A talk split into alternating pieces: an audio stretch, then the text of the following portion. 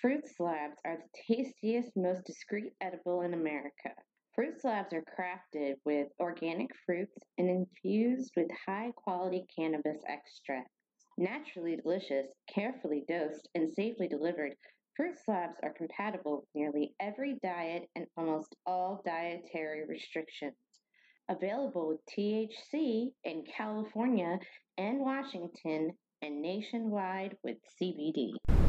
Welcome to Your Highness Podcast, a show where we get comfortable with the uncomfortable, uncover areas of cannabis where accessibility and inclusiveness are lacking, and elevate conversations about ways to affect real change in this space, with a specific focus on folks who identify as women.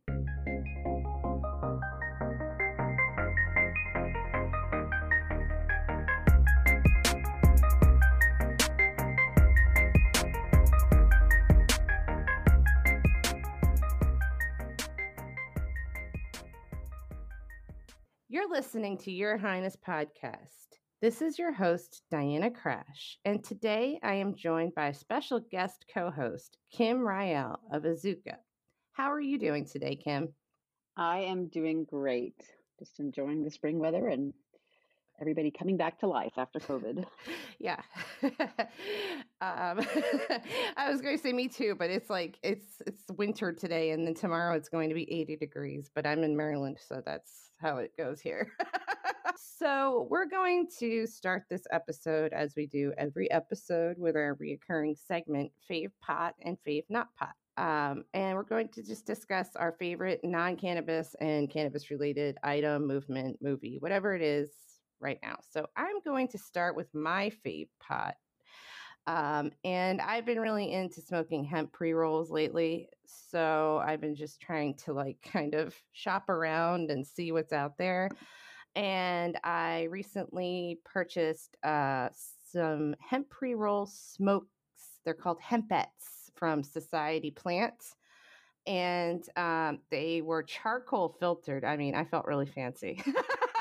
Wow. They're really nice. Um, and they, nice product. They really are. And they're sold out. So I can't even buy anymore. Um, the strain I, I bought was cherry blossom and it smelled really nice. And it, it actually tasted kind of like cherry. It was weird.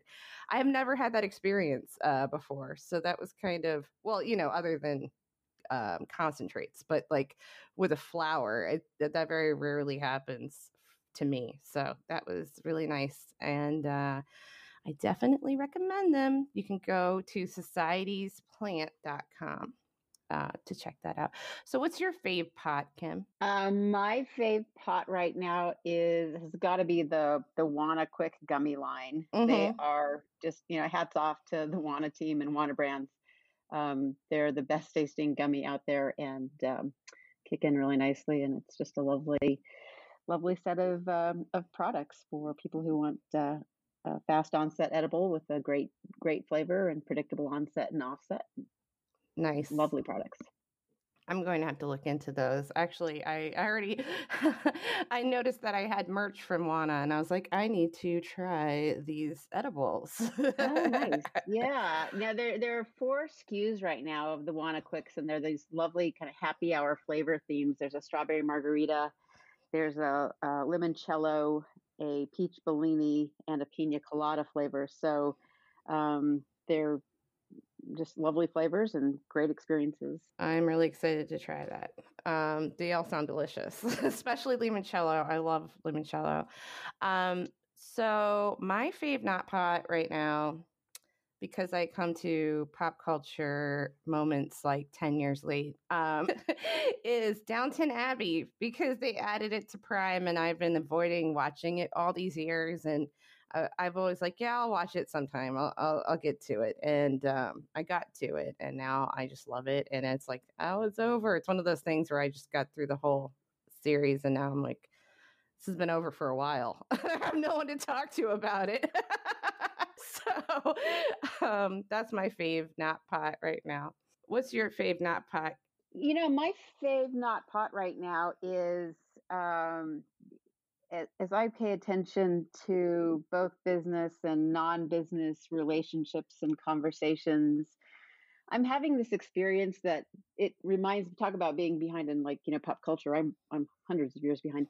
Um, it kind of reminds me of the scene in Sleeping Beauty mm-hmm. where everybody at the wedding has been asleep for a hundred years, mm-hmm.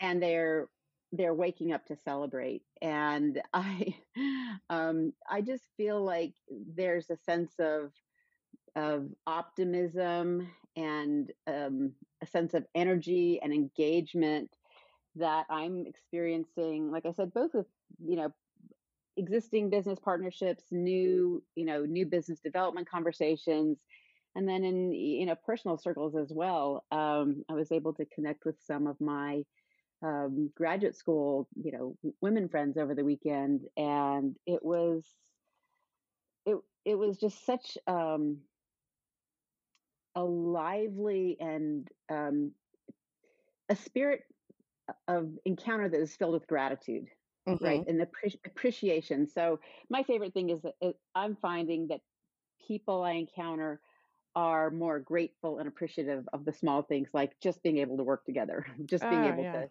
you know um, go on a hike together and do some things so that's my favorite thing is this kind of sort of re- rebirth of oh. people um, as you know people are getting vaccinated and uh, moving around a bit more. It's super exciting to me. That is really cool.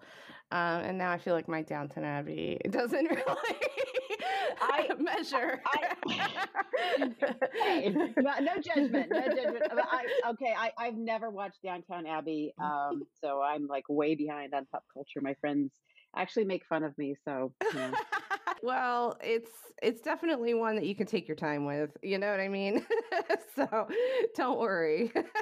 it's not like it's timely, you know? yeah. There you go. Um, so switching to our topic today, um, if you're new to cannabis, you may be unaware of this, but business relationships don't develop in the same way as they do in other industries. Um, that's a bit of an understatement, right? Mm-hmm. Much of the mm-hmm. reason for this is the constant gray legal area in which cannabis exists, as well as the ever changing guidelines for business owners. Kim, with all of your experience with business partnerships in cannabis, what would you say is the biggest misconception new entrepreneurs have about this industry? I think the biggest misconception um, is this combination of it's a kind of get rich quick industry um, and that it's it's easy that just you know anybody can you know slap together a few few bucks and succeed in the cannabis ecosystem. Um, I've been in business a long time, and most of my career has been in tech and venture capitals. I've been involved in you know complex businesses for for decades. I graduated from business school 30 years ago. Mm-hmm. And I tell people all the time that uh, this is the hardest thing I've ever done. And it's the most complex thing I've ever done because of the intersection of, you know, as you pointed out, um, a very complex regulatory and compliance maze. And our company uh, is in both the hemp CBD side of the industry as well as the THC side of the business. So we are constantly um, spending time and money on um, making sure we are compliant in all jurisdictions and supporting our partners in any way we can. But I, I, think definitely the biggest misconception is is it's easy and it's a get rich quick industry. It's it's it's complex and and because of that, it's also really fun, right? Mm-hmm. I, it's the most it's the most creative thing I've ever done in my in my business career. So from that perspective, um, you know, my my brain is fully engaged. All of my creative juices are are flowing. My in every every facet of business um, is uh, a challenge. Right. You know the base basic things like getting business insurance. Mm-hmm. Um, you know, advertising, you know, insurance free board, advertising, mm-hmm. like all the things that we take for granted in a non-cannabis business uh, take twice as long and you know two or three times as much capital to do it right in the cannabis industry It's been my experience. Yeah, I, I agree. Um, what is a challenge you face that is specific to cannabis when it comes to business partnerships? So I think we we face the same challenge that every cannabis company faces, right? Um, mm-hmm. With the current regulatory frame, it's how do you scale, right? Yeah. If you have a great business concept or a great product, how do you scale across state lines and across, um, you know, country boundaries? Given the you know federal regulatory um, um, system and the different state by state regulations. So I think that's definitely the biggest um, challenge in, in cannabis, uh, but it's also an opportunity uh, for companies that, to get really creative. So what we have done is uh, we have a licensing model for THC partnerships. So we don't actually have a THC license in any state or any jurisdiction. Um, what we do and how we've solved that problem of scalability across uh, jurisdictions is we license our intellectual property. Mm-hmm.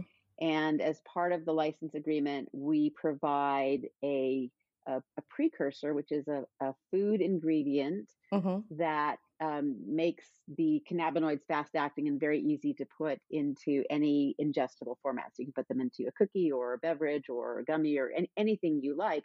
So we kind of took, uh, I call it the last mile of um, of making great edibles and made it really simple for people to use our formulations. So, um, and we can ship the precursor because it's it's not infused yet with the active ingredient. Mm-hmm. We can ship that across state lines or across country boundaries because it's essentially you know like shipping any it's like shipping vanilla. Mm-hmm. Right? No regulatory issues with that. So um, that's been kind of how we dealt with that. But I think that's definitely the challenge for any cannabis entrepreneur is figuring out, you know, how do you how do you nail your concept, and then if you really want to grow um, a, a, business, how do you scale it across state lines? Mm-hmm. That's really interesting. Do you think being a former opponent of cannabis has shaped your business partnerships in any way? You know, I think that's a that's a really interesting question. Um, because I did come into this industry with you know, initially a great deal of skepticism mm-hmm. and went through my own due diligence process and came all the way around the bend. Right now, I'm a huge uh, advocate both on policy and uh, in, in, the industry. Mm-hmm. Um, I think the way that plays into business partnerships is I have a stance where I really like to meet everybody exactly where they are in their in their journey with cannabis. So mm-hmm. if it's someone who has been like my partner Ron, uh, the founder of Azuka, he has been a cannabis, um, you know, consumer since he was a teenager. Uh, he's you know his mid fifties, so he's been um, a fan of the plant for many decades. And uh, you know, I, I came into it from a very different different perspective. Um, so whether someone has been in cannabis for decades uh, or they're they're new like me or newer because I've been we launched the company in 2018 um, I really like to listen to people's stories and how did you come into this and where you know where are you and, and how can we, how can I be helpful? How can we be helpful as a potential partner to you um, to bring solutions for what you're trying to create in the cannabis ecosystem? Right I think it would be beneficial to have someone like that in on my team, you know, someone like you to balance that perspective. I mean, even if you did come around to it full, you know, full circle and, and you're fully accepting, I think to have that initial healthy skepticism is really important when you're dealing with something that people, some people paint as mm-hmm. like a, a, snake oil salesman type of thing, you know, like a, like sort of, oh, this isn't really a miracle, you know, but you know what I'm saying? It's it's easy mm-hmm. to over sensationalize it. I think when you're so excited about it, um, and so to have somebody kind of pull you back a little bit is really important in those early days because this is not an industry for the faint of heart. Uh, it is not. yeah, and it's you know, and basic good sound business principles, right? Mm-hmm. You know, you, you you have to have the right team you have to have the right skill set on you know sales marketing production distribution technology you know legal infrastructure all of that stuff um, is uh, is really important in this industry to get it get it right and do it well absolutely um, so do you have any advice for new entrepreneurs who are seeking partnerships in cannabis so i would say for new entrepreneurs coming into the cannabis industry um, I would say the most important thing to do is to get very clear on your what and your why. So by that I mean, um, what is it that you you bring that is unique and differentiated into the cannabis industry? That's your what, and your why is like, why do you care? Why do you want to take that and and um, that skill, that background, that product, mm-hmm. and and commercialize it? So, um, and again, I go back to if you're in this because you think it's a get rich quick industry, uh, you're going to hit your head up against the wall an awful lot mm-hmm. and um, be very frustrated because it is a it is a challenging uh, challenging and rewarding business, right. but it is very challenging. So I would say be very clear on on your what and your why, and um, I would discourage entrepreneurs from um, coming into the industry with some sort of Me Too approach, some you know Me Too product, something that you know there are hundreds there are hundreds of gummy SKUs out there I, I don't think the world needs another uh, gummy SKU right? But what what would be unique and differentiated? Uh, I think there's lots of um, lots of upside. I, am particularly excited about uh, where the beverage sector for cannabis is going to go over the next, you know, 10 or 15 years. I think that's a really interesting category that is uh, ripe for even more innovation than it's seen. So, um, but you know, I would encourage people to, to look at that. I also think that there are sectors in the cannabis industry that I think are um, woefully underserved. And one of them, uh, which again, if there's if an entrepreneur who's thinking about the industry, not quite sure where they might fit, um, is the analytical and lab testing segment of the industry. Mm-hmm. I think there's so much opportunity to um, do that better and serve the industry, both manufacturers, cultivators, and patients and consumers better by having more robust um, uh, and available and cost effective independent lab testing um, infrastructure. So both there's a tech, technical side of that and there's a, a, market side and availability. We just we need more labs mm-hmm. um, and we need that we need more labs that continue to improve their their capabilities, their accuracy, um, the, the breadth of, uh, of tools and analysis that they can supply to back to companies like ours and everybody else who's, who's putting products out there that people will ultimately ingest or smoke or put on their body. And we want those products to all be safe and clean and pesticide free and heavy metal free. Um, so I think that's a really important segment of the industry that I'm not involved in, but that touches what I do a lot. And right. So I think there's a lot of opportunity there. I'm actually writing about that right now, and in some regard, yeah, there is it's it's a very you're right, it's a very underserved um, part of the industry. I think there is a lot of that. Um, I mean, even when you're talking about the edibles, and I thought about your mm-hmm. sugar, I mean, that's a huge thing too. I mean, I think that that to me was a game changer having like an infused sugar or honey, something like that you can cook with. You know, I think there's still a lot to do with cooking baking, you know. Um, so anyway, uh, I know you spoke about it a little bit earlier, but um, how does Azuka make partnerships accessible to entrepreneurs? So we really aim to make the manufacturing process of edibles uh, or any ingestible, could be beverages, uh, as easy as it can be for um, for a producer of edibles. And so what we did is, uh, I call it, we, we took the hard, hardest part of that, which is how do you get, um, you know, almost all edibles are made with distillate, which is like working with tree sap. It's a very difficult material to work with. And our formulations essentially convert the distillate into a very easy to measure, um, very easy to put into any kind of recipe uh, formulation and also make the cannabinoids fast acting in the human body. So it solves two sets of problems. One is the manufacturing challenge of getting um, precise dosing and great taste and homogeneity into whatever your final form factor is. Again, it could be a gummy, a cookie. As you said, the, the sugar is a, a product that we have on the market so that um, you know home chefs can make whatever they want to make mm-hmm. and titrate their um, their dosage to any level they, they'd like. So what what we did is we um, you know we took that hard part and we made it very very scalable. Um, the other thing that we do very intentionally is our both our, our production process is designed to be scalable in a kitchen.